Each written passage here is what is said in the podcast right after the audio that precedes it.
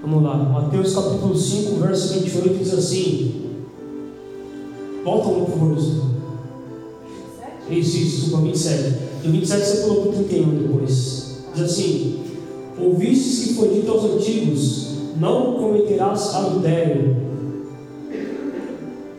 Também foi dito: Qualquer que deixar sua mulher, dele carta de desquite. Eu, porém, vos digo que qualquer que repudiar sua mulher, a não ser por causa de prostituição, faça ela cometa adultério, e qualquer que casar com a repudiada comete adultério. Amém? Pode se sentar dando glória a Deus. Irmãos, dando continuidade à série que nós nos propomos a aprender, falando sobre o Sermão do Monte, a gente está falando desde o versículo 1 e vamos seguir até o final do Mateus capítulo 7. Nós vemos aqui, conforme o livro lá que nós estamos usando aqui para dar estudo, nós vamos ver aqui o ensino do Senhor Jesus Cristo sobre a questão do divórcio. Por que, que eu digo isso? Porque quando a gente prega sobre isso, isso aqui é um tema muito espinhoso.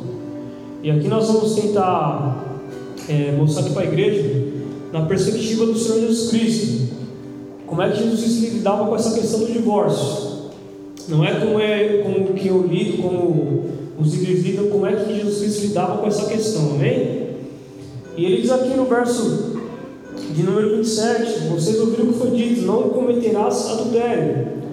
Aí 31 ele diz, também foi dito, Aquele que repudiar a sua mulher deve dar-lhe uma carta de divórcio. Eu, porém, lhes digo: quem repudiar a sua mulher, exceto em caso de relações sexuais ilícitas, a expõe a se tornar adulta, e aquele que casar com uma repudiada comete adultério. Nós vemos aqui, irmãos, quando a gente fala acerca do Senhor Jesus Cristo, diz assim o autor lá, numa parte do livro: O Evangelho do Senhor Jesus Cristo diz respeito a cada aspecto e porção de nós mesmos e não nos assiste o direito de, de, de, dizer que existe alguma face de nossas vidas fora do seu escopo. Tudo o que precisamos é suprido no Evangelho.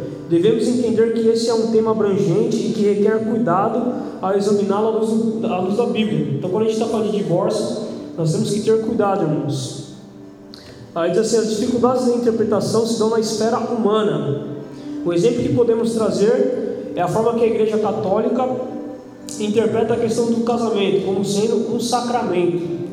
Os irmãos entenderem o que é um sacramento?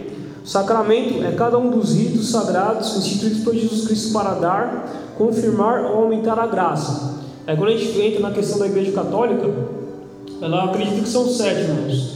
Eles falam que é o batismo, a confirmação, a Eucaristia, a penitência, unção dos enfermos, a ordem e o matrimônio.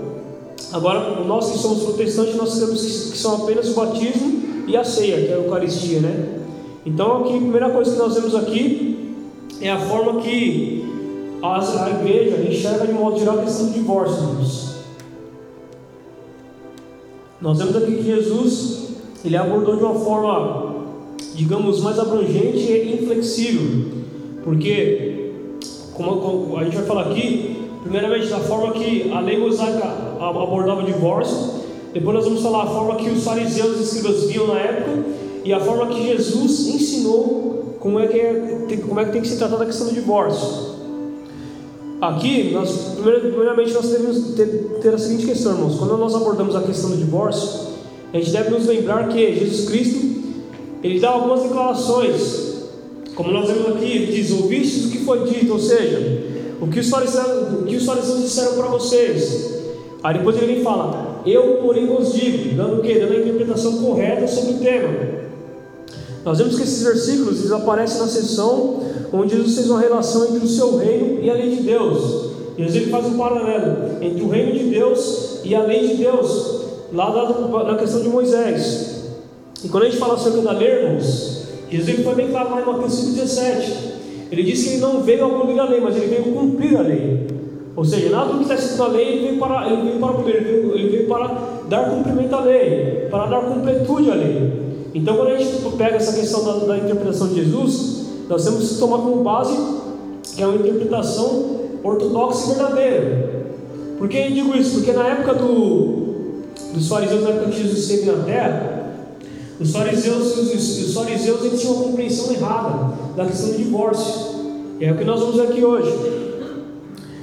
Aí ele diz aqui, irmãos, para não ficar nas minhas palavras, ele diz assim em Mateus 5,18: Porque em verdade vos digo que até que o céu e a terra passem, nem um jota um tio jamais se passará da lei, sem que tudo seja cumprido. Ali diz assim: ó, qualquer pois que violar um desses mandamentos, por menor que seja, e assim ensinar aos homens, será chamado o menor no reino dos céus. Aquele, porém, que os cumprir e ensinar, será chamado grande no reino dos céus. Porque vos digo que se a vossa justiça não exceder a dos escribas e fariseus, de modo nenhum entrareis no reino dos céus. Então aqui nós vemos que Jesus ele eleva o patamar da questão de nós sermos obedientes às coisas relacionadas a, a, a Deus, irmãos. E aqui o divórcio é uma coisa que está relacionada às coisas de Deus.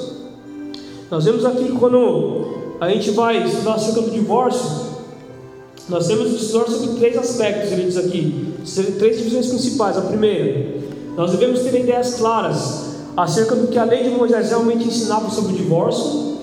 Segundo ponto, nós devemos ter certeza sobre o que os fariseus e escribas ensinavam. E terceiro ponto, nós devemos considerar o que o próprio Jesus ensinou naquela época. E aí, quando a gente entra na primeira parte aqui, o que ensinava a lei de Moisés, irmãos? Coloca comigo, por favor, Deuteronômio 24. Olha como a Bíblia tratava naquela época a questão do divórcio, irmãos. Deuteronômio capítulo 24, a gente vai ler do 1 até o verso 4. Ele diz assim: ó, Quando o homem tomar uma mulher e se casar com ela, então será que, se não, se não achar graça em seus olhos, por nela encontrar coisa indecente, fale uma carta de repúdio e lhe dará na sua mão, e a despedirá na sua casa. Se ela, pois, da sua casa, for se casar com outro homem, e este também a desprezar, ele fizer carta de repúdio, ele a der na sua mão, e a despedir da sua casa, ou se esse último homem, que a tomou para si como mulher, vier a morrer, então se o primeiro marido que a despediu, não poderá tornar a, tornar, a tomá-la, para que seja sua mulher, depois que for contaminada, pois é abominação perante o Senhor. Assim, não farás pecar a terra que o Senhor teu Deus te dá por herança. Então, quando a gente fala acerca da questão do divórcio, a lei de Moisés, ela diz isso, irmãos.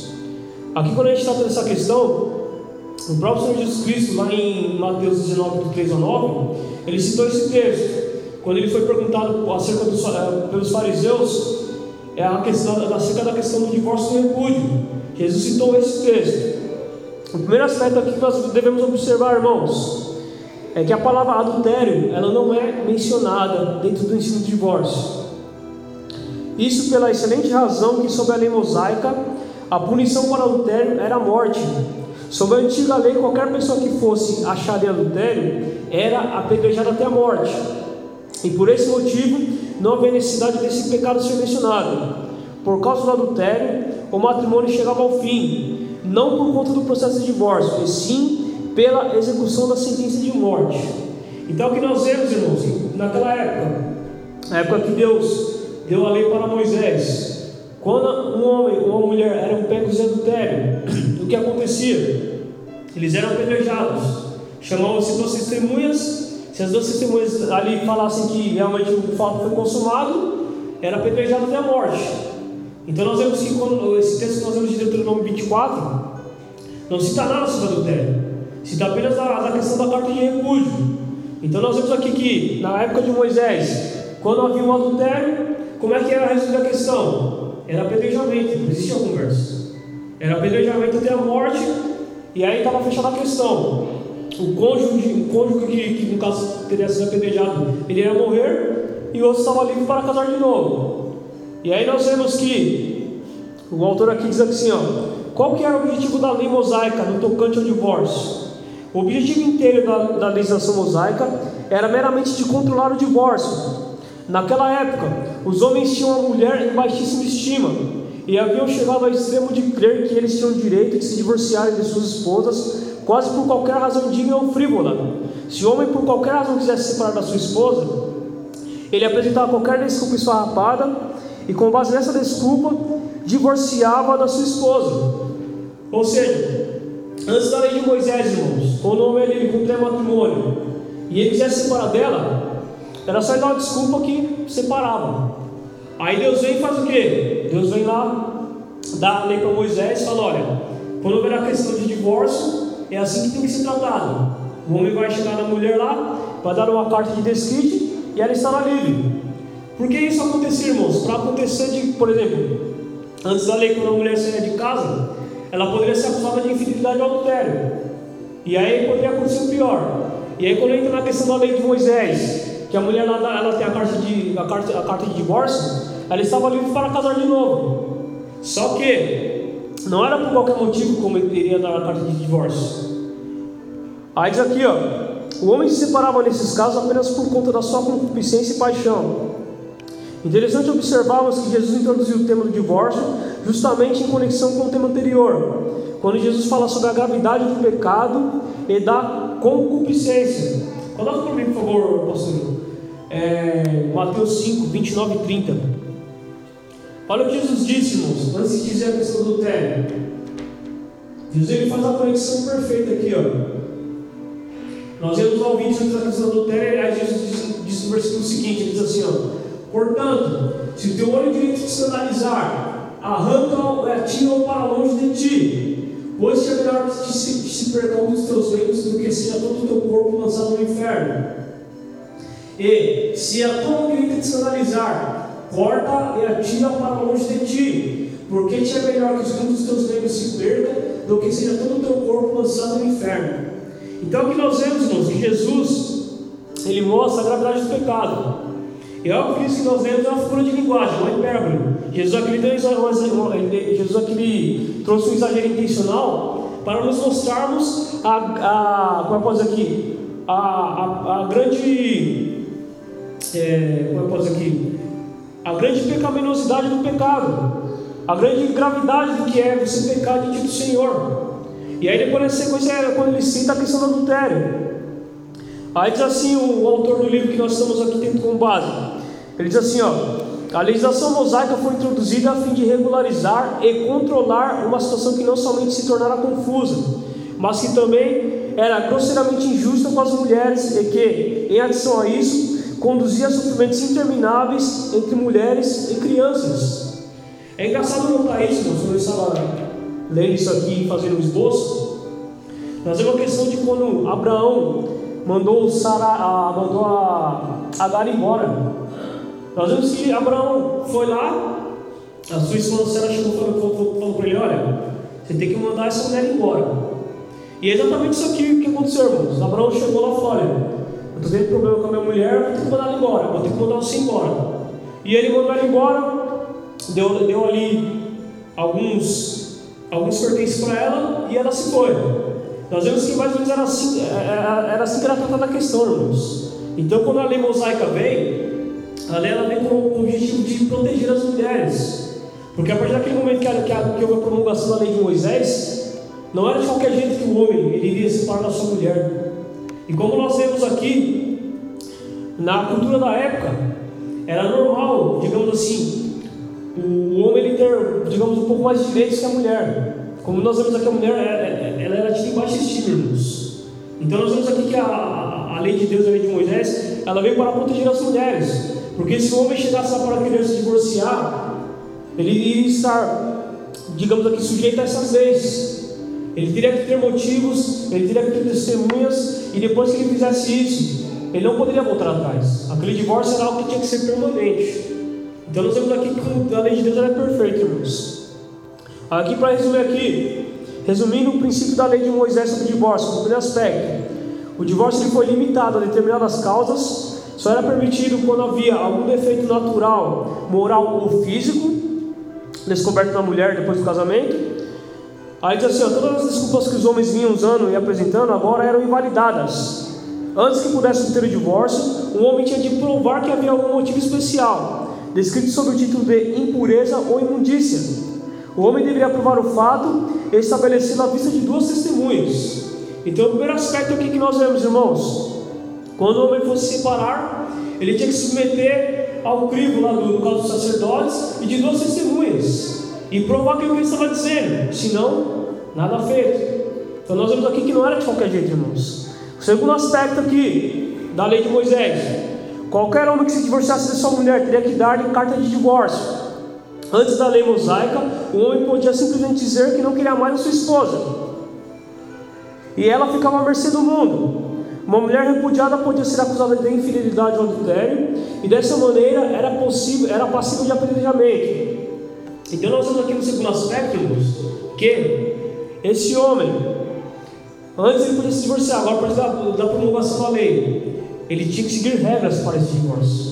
Não era como antigamente, como lá desde a época de Abraão, desde a época do, do, do, dos patriarcas, que o homem, o homem decidiu se separar, ele só mandava a mulher embora e pronto. Não, não. Agora ele estava sujeito a essa lei. Ele estava sujeito a dar a carta, ele estava sujeito a mostrar o porquê ele estava querendo se divorciar e, e de, deveria ficar provado aquela situação, irmãos. O terceiro aspecto aqui: o homem que se divorciou da sua esposa na carta de divórcio não tinha permissão de contrair novamente núpcias com ela. Com essa carta na mão, a mulher tinha direito de se casar novamente com outro homem. Se o segundo marido se separasse dela e desse carta de divórcio, ela poderia casar novamente pela terceira vez, mas não podia voltar para o primeiro marido. Por que, que Deus fez isso? Para não ficar bagunça em Israel. É óbvio que Deus, nós vamos ver mais para frente, que a Bíblia diz que Deus ele odeia o divórcio. Está lá em Malaquias 2, se não me engano, a gente vai ler depois texto. Nós vemos que Deus ele é imutável, irmãos. Tanto é que quando Jesus ele toda essa questão, Jesus ele foi lá no início em Gênesis, para poder mostrar para os fariseus a abrangência e a, e a grandeza como Deus tratava a questão da união de homem e de mulher. Porque na época dos fariseus, o que era mais importante para eles era o homem se separar e dar a carta de divórcio e pronto, acabou. Mas Jesus veio mostrar para eles que não é assim que as coisas funcionavam. Por quê? Porque eles estavam sujeitos às leis do homem e Jesus estava sujeito à lei de Deus. E a diferença aí, irmão, entre a lei, entre a lei dos homens e, as leis de Deus, e a diferença entre a, o que a Bíblia nos ensina e a tradição que os homens seguem. Então nós vemos que os fariseus seguiam muitas tradições. E na questão de divórcio, também estava incluindo a questão da tradição que eles seguiam. E nós vemos que eles esqueceram da lei na época. Aí diz assim o autor: é importante salientar que esses preceitos foram importantes para mostrar para o povo de Israel que o casamento não era uma aventura, que podia entrar e sair a hora que quisesse.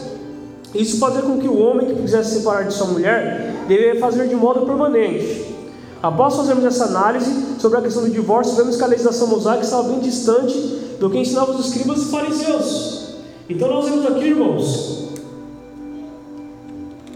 que depois da lei de Moisés, é, nós podemos dizer que as mulheres ficaram mais amparadas.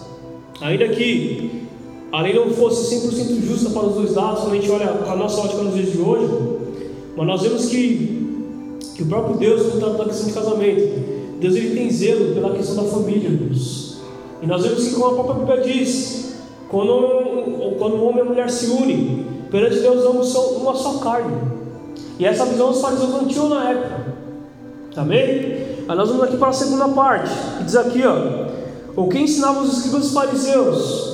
Nós falamos primeiramente da primeira parte, o que ensinava a lei de Moisés. Agora a gente vai, nós vamos ver o que ensinavam os escribas fariseus da época. Os fariseus e escribas ensinavam que a lei de Moisés ordenava e até mesmo recomendava que um homem se divorciasse de sua mulher, sob variadas condições. Então o que, que eles fizeram, os fariseus? Eles pegaram essa lei que nós vemos aqui e colocaram tradições dentro da lei, colocaram uma interpretação que não existia na lei. Aí diz aqui, ó, como é evidente, a legislação mosaica jamais dissera coisa semelhante. A lei nunca disse isso, que o homem deveria se divorciar por qualquer motivo. A lei de Moisés nunca ordenou ao homem divorciar-se de sua mulher. Tudo quanto ela fazia era dizer ao homem: se você quiser divorciar-se de sua mulher, só poderá fazê-lo seguindo tais condições, as condições que nós falamos aqui. Entretanto, os fariseus e escribas, conforme o Senhor Jesus deixou claro em Mateus 19, quando falava sobre o mesmo tema, ensinavam que Moisés ordenara o divórcio. Como é lógico, o passo seguinte que os fariseus e escribas davam consistia em exigir novamente o direito de se divorciarem de suas esposas por causa de qualquer motivo tolo e insignificante que se possa imaginar. Então o que os fariseus ensinavam, irmãos? Eles ensinavam que se o homem estivesse lá volta da sua mulher, era motivo para se divorciar. Ele ensinava lá que se o homem não gostasse mais de sua mulher, era motivo para se divorciar. Só que na lei de Moisés não era isso que dizia. Não era isso que a lei de Moisés dizia. Só que os fariseus interpretaram dessa forma. E é por isso que Jesus ali muitas vezes combatia eles nessa questão. Porque isso era algo crucial na lei de Moisés, na lei de Deus. A questão do casamento, a questão do matrimônio, era algo sagrado, era algo que era para ser visto como santo diante do Senhor. Só os fariseus não viam dessa maneira. Nós vemos aqui, os fariseus pegavam a antiga legislação mosaica na questão das impurezas e acrescentavam a isso a sua própria interpretação sobre o que isso significaria. Chegavam ao extremo de, de, ensinar que se um homem deixasse de gostar da sua esposa, ou se por qualquer motivo encontrasse algo que lhe parecesse insatisfatório, em certo sentido, isso constituía uma impureza. Então, ou seja, o que eles estavam, irmãos? Eles estavam fugindo da lei, não estavam respeitando e obedecendo o texto bíblico. Isso tudo por quê? Por causa da pureza do coração. Nós vamos Jesus vai dizer isso. Aí diz aqui, irmãos, para o resultado dessa interpretação equivocada é que nos dias de Jesus Cristo havia, havia muitas injustiças novamente com as mulheres. Ou seja, depois da época foi feita a lei mosaica, o que aconteceu na época de Jesus? O, pessoal, o povo estava regredindo, irmãos. Ele estava tratando como no tempo dos primórdios, ou seja, queria separar, tá bom. Então aqui a carta de divórcio está separado. Aí Jesus vem e fala, não, não é dessa maneira, fariseu ensino. Não é assim que vocês devem interpretar a lei. Jesus vem e dá a abrangência da lei, irmãos.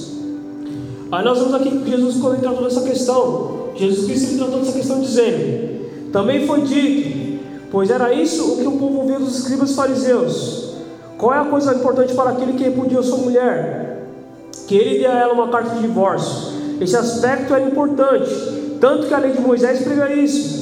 O que fica claro aqui, irmãos, é que os fariseus e escribas o mais importante era dar a carta de divórcio, independente era o motivo. Por que, que eles queriam fazer isso, irmãos? Porque quando eles estarem empadados na lei, teria que ter um divórcio com a carta. Só que, para fazer isso, era necessário passar pelo crivo da lei, era necessário passar pelo aspecto da lei de Moisés. Só que eles não faziam isso. O que, que eles faziam? Não, não. Vamos ver o que diz a nossa tradição. Só que a tradição ela é contra a palavra de Deus. Assim a gente vê nos dias de hoje.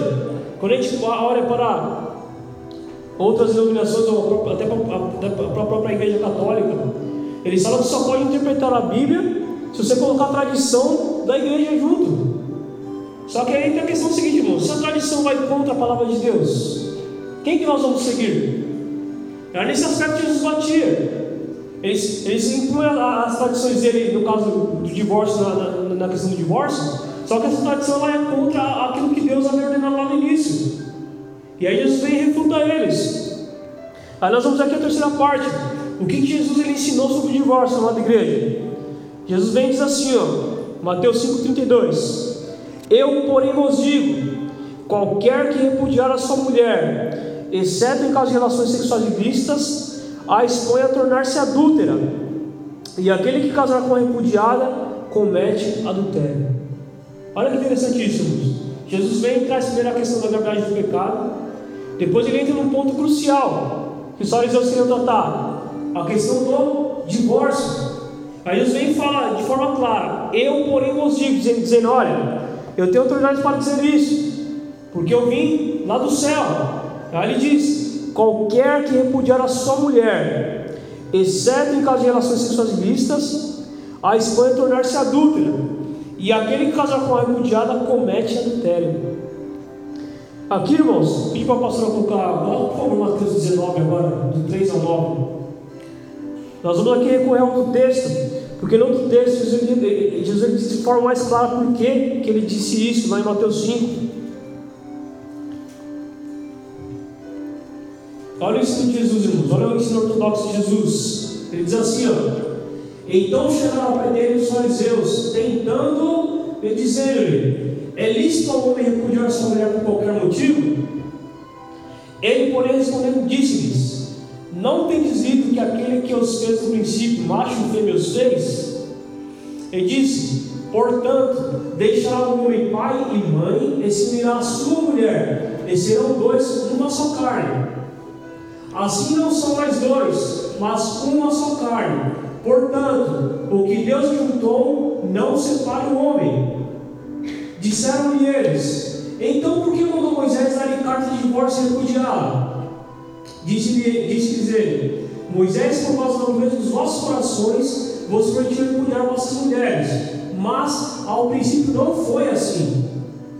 Eu vos digo, porém, que qualquer que a sua mulher, não seja por causa de fornicação, e casar com outra, comete adultério. E o que casar com a repudiada, também comete adultério. Então aqui nós vemos, amada igreja, que Jesus, ele foi lá no início da questão. Nós vemos aqui que Jesus, primeiramente, entra na série do princípio do que o casamento, o que, que Jesus mostra aqui? Ele mostra o casamento do ponto de vista divino. Porque os fariseus só viam do ponto de vista humano. Mas é. Porque aí Jesus vai refutar o que Jesus fez. Jesus mostrou o ponto de vista divino. A visão que Deus tinha da questão do casamento. O primeiro ponto que nós devemos aprender aqui com Jesus. Que os fariseus eles queriam apoiar Jesus em algum ponto da lei. Pois eles ensinavam isso sobre o divórcio. Ou seja, eles, ensinavam que o homem podia se separar por qualquer motivo. Aí Jesus vem e fala: não, é bem assim. Eu vou mostrar para vocês do ponto de vista de Deus. Como é que Deus enxerga o casamento. Jesus vem e diz assim, irmãos: o primeiro princípio. O primeiro princípio adotado por Jesus foi da santidade ao matrimônio. Ele diz assim: ó, qualquer que repudiar sua mulher, exceto em caso de relações sexuais ilícitas. Aí nós vemos aqui, nós devemos observar que Jesus retrocedeu até um tempo anterior ao daquele que foi dado a legislação de Moisés. Isto é, a lei dada na criação do homem. Quando Deus criou a mulher para ser ajudadora do homem, fez aquela grande afirmação, dissera a Deus, tornando-se dois numa só carne. Portanto, que Deus ajuntou, não separe o homem. Então, que Jesus mostra o primeiro princípio. Ele mostra que desde lá no início, o propósito de Deus era unir homem e mulher, para esses dois serem uma só carne e viverem até o final de suas vidas juntos. Esse é o ponto de vista divino sobre a questão do casamento.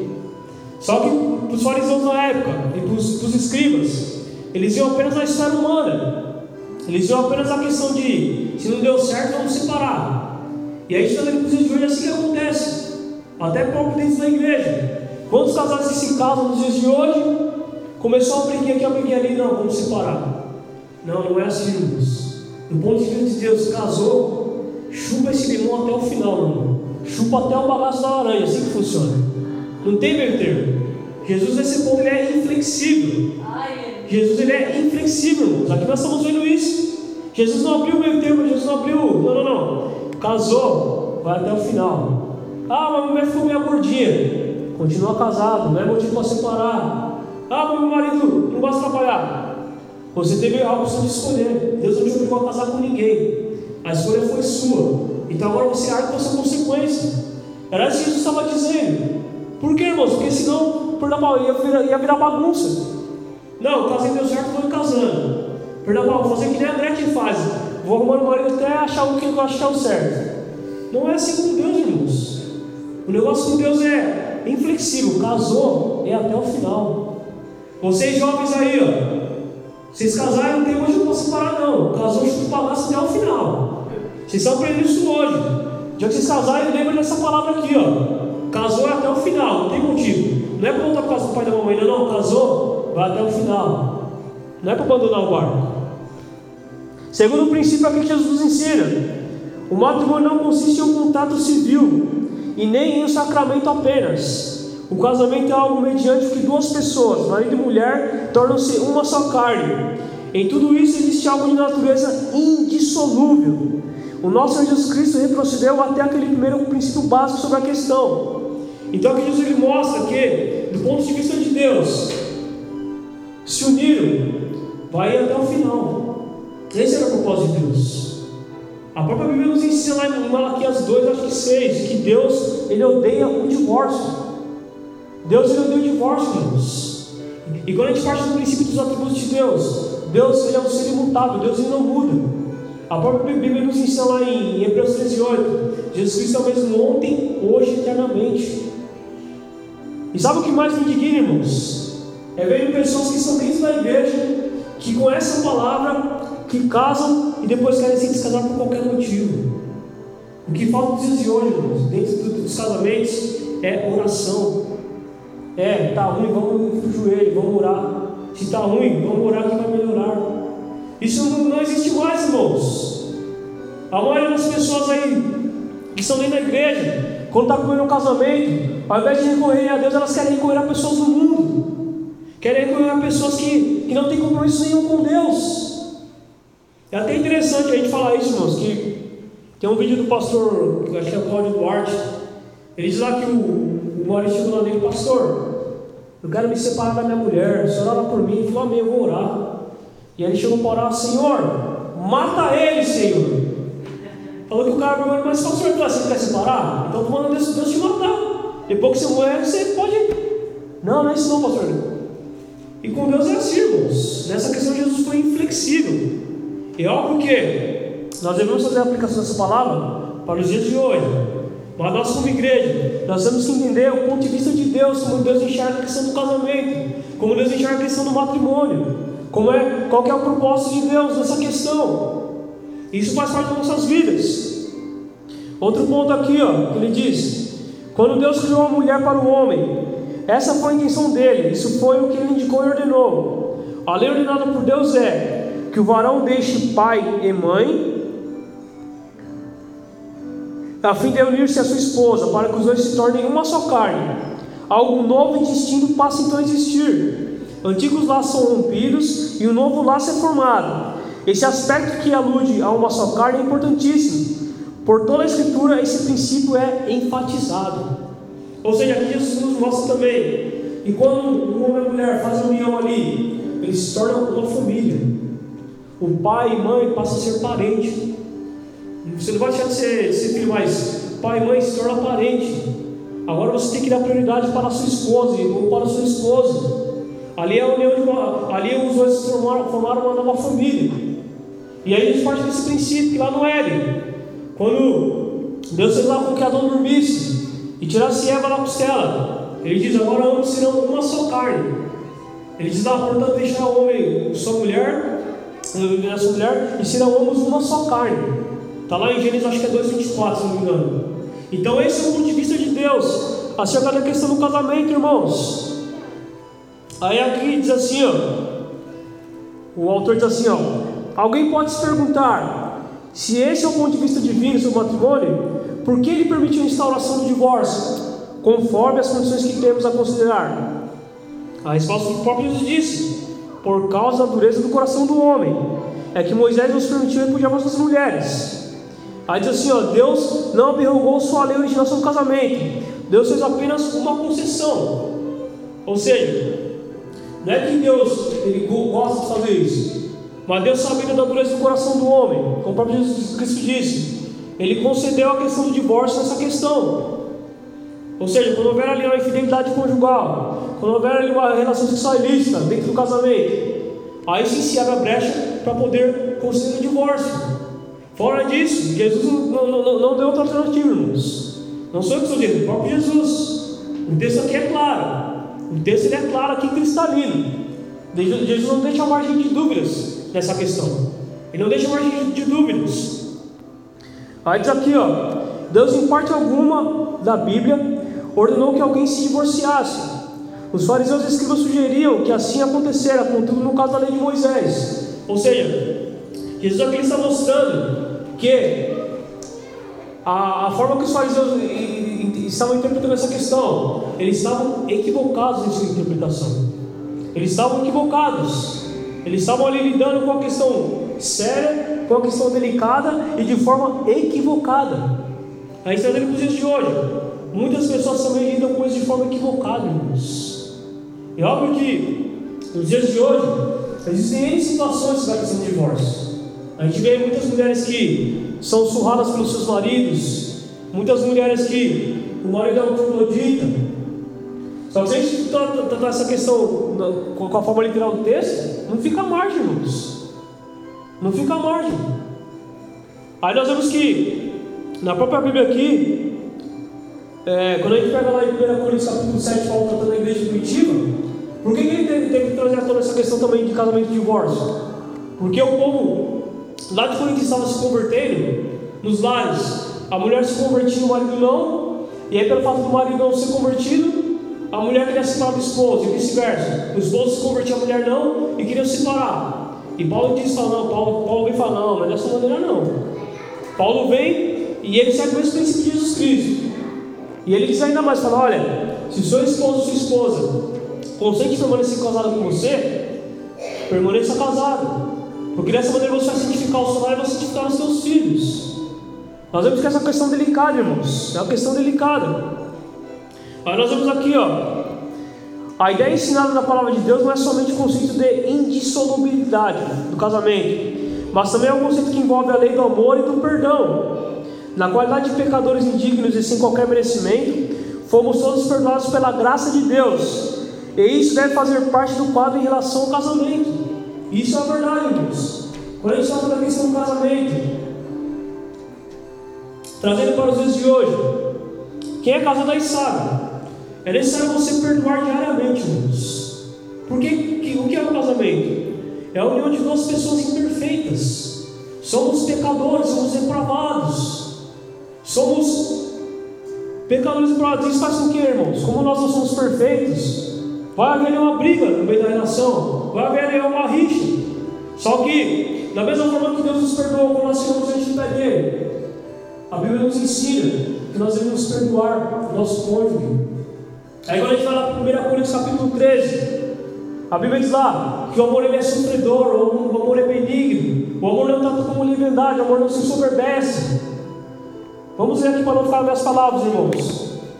Quando o apóstolo, o apóstolo Paulo escreveu aos Coríntios, ele está falando acerca do amor. Ele diz assim: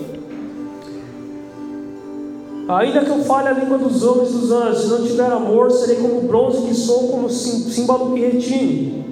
Ainda que eu tenha o dom de profetizar e conhecer os mistérios da ciência, ainda que eu tenha tamanha fé a ponto de transportar montes, se não tiver amor, nada serei. E ainda que eu distribua todos os meus bens entre os pobres, ainda que entregue o meu próprio corpo para ser queimado, se não tiver amor, isso de nada me adiantará. Aí diz assim: ó, o amor é paciente é bondoso, o amor não arde em ciúmes, não se envaidece, não é orgulhoso, não se conduz de forma inconveniente, não busca os seus interesses, não se irrita, não se ressente do mal. O amor não se alegra com a injustiça, mas se alegra com a verdade. O amor tudo sofre, tudo crê, tudo espera, tudo suporta. Aí diz aqui, ó, o amor jamais acaba. Havendo profecias desaparecerão, havendo línguas cessarão, havendo ciência passará. Pois o nosso conhecimento é incompleto e a nossa profecia é incompleta. Mas quando vier o que é completo, então o que é incompleto será aniquilado. Nós vemos aqui Paulo tratando da, da descrição do que é o amor. E quando a gente entra na questão do matrimônio, o que mantém o matrimônio firme e constante é o amor, irmãos. E quem ama deve lidar com a questão do perdão. Não estou dizendo aqui, irmãos, que, você que somos casados, nós devemos ficar buscando brechas para fazer algo de errado, não. Só que quem é casado sabe. Se não houver ali um perdão diário, se não houver ali alguma renúncia diária, esse casamento ele está falando ao fracasso, irmãos. Ele está falando fracasso. Por quê?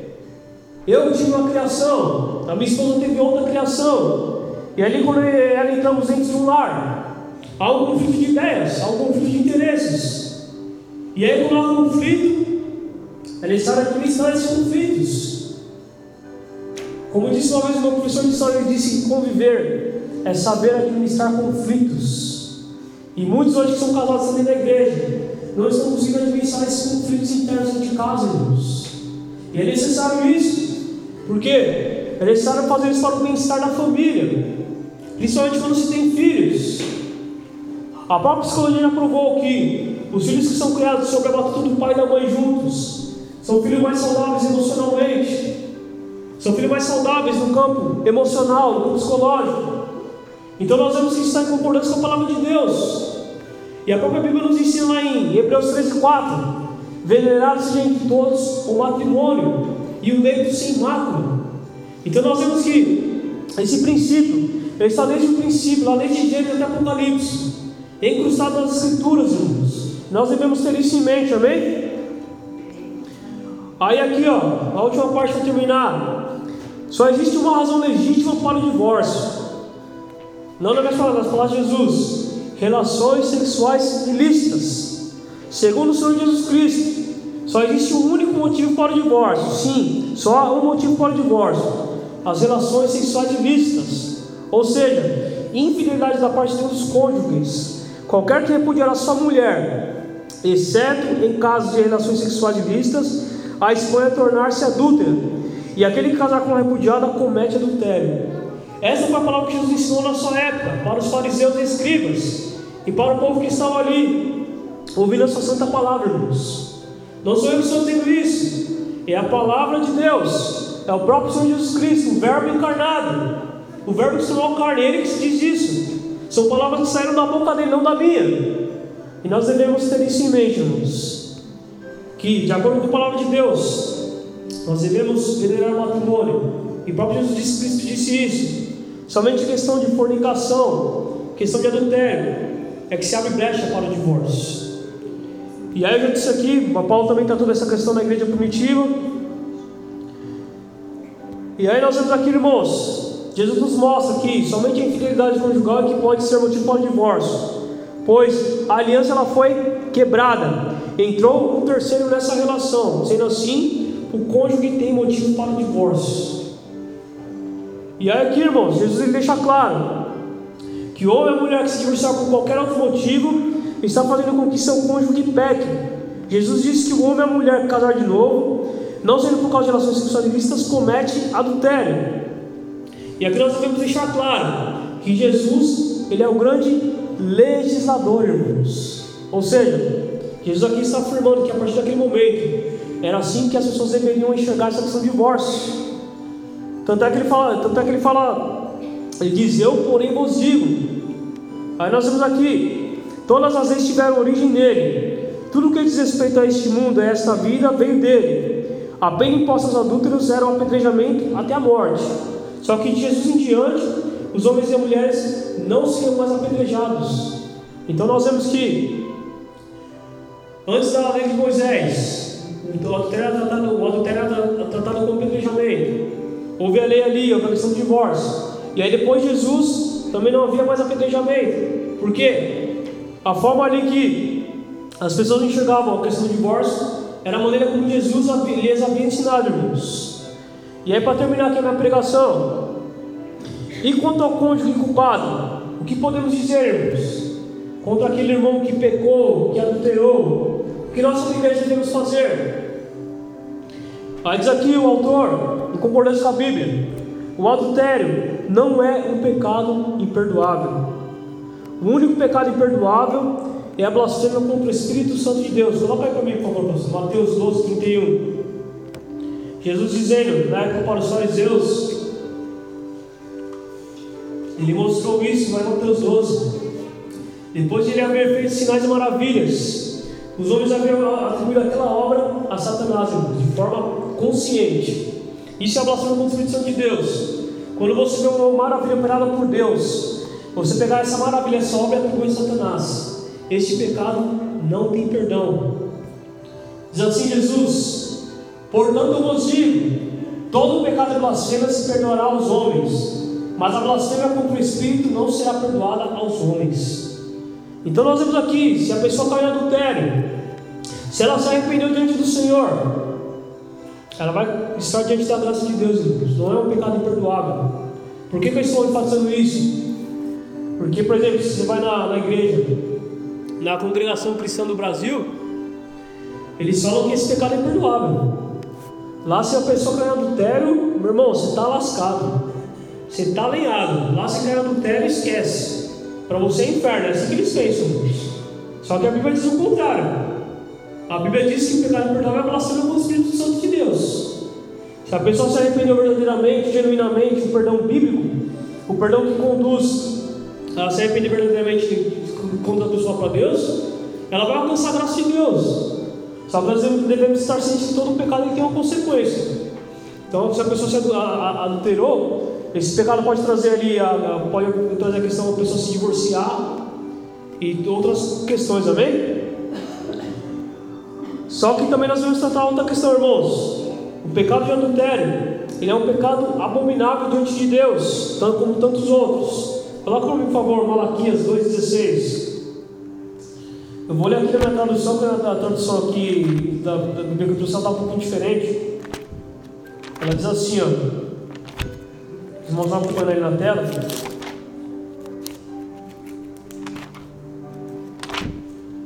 Malaquias capítulo 2, verso 16. Diz assim, ó. Porque o Senhor, o Deus de Israel, diz que odeia o divórcio, e também aquele que cobre de violência as suas roupas, e o Senhor dos exércitos. Portanto, tenham cuidado, tenham cuidado e não sejam infiéis. Então, aqui, meus irmãos, você aí que hoje é casado, você que é cristão, isso vale para mim também. Se eu cometer esse pecado, eu estou cometendo algo abominável diante de Deus. E a Bíblia aqui está nos ensinando que Deus, Ele odeia o divórcio. Então nós temos que ter, ter em mente, irmãos, que toda pessoa que caiu nesse pecado deve se arrepender e buscar a graça e o favor imerecido de Deus, irmãos. Mas a pessoa também precisa ficar ciente que esse pecado é algo abominável perante o Senhor. Porque isso pode causar um divórcio. E Deus ele odeia o divórcio. Amém, meus irmãos? Para terminar aqui, aos solteiros que são, as pessoas que são solteiras, o que elas devem fazer? Orem e peçam a direção de Deus para escolher um cônjuge. Quatro aqui coisas. Cônjuge que professe a mesma fé que você, meu irmão. Se você é solteiro, case com um cristão. Não case com uma pessoa que não professa a mesma fé que você. Porque isso vai causar grande conflito dentro do teu lar. Por mais que a pessoa seja bonita, seja legal, seja esse e aquilo, em algum momento isso vai causar conflito no seu lar. Então, se você está solteiro, quer casar, olha Deus para uma pessoa que professa a mesma fé que você. Outra questão aqui, peça a Deus para você casar com uma pessoa que seja cristã genuína. O que, que é isso, irmãos? Tem muitas pessoas que estão vindo na igreja, mas não nasceram de novo não tiver ali a conversão vinda, vinda do alto. Então, quando você for orar pedir para Deus uma pessoa, peça a Deus uma pessoa que de fato seja uma pessoa que nasceu de novo, irmãos. Porque a pessoa que nasceu de novo, ela vai estar sujeita a essa palavra que nós pregamos. Ela vai estar sujeita à lei de Deus. Ela vai estar sujeita a agradar a Deus. Então, você primeiro, pega a Deus, uma pessoa que professa a mesma fé que você, que seja um cristão genuíno, uma pessoa que te leve mais perto de Deus. Ou seja, ora Deus com uma pessoa que venha, digamos, ter o mesmo ânimo espiritual que você tem, irmãos. Por que isso? Porque num casamento onde um está a 110 e outro está a 220, vai dar conflito.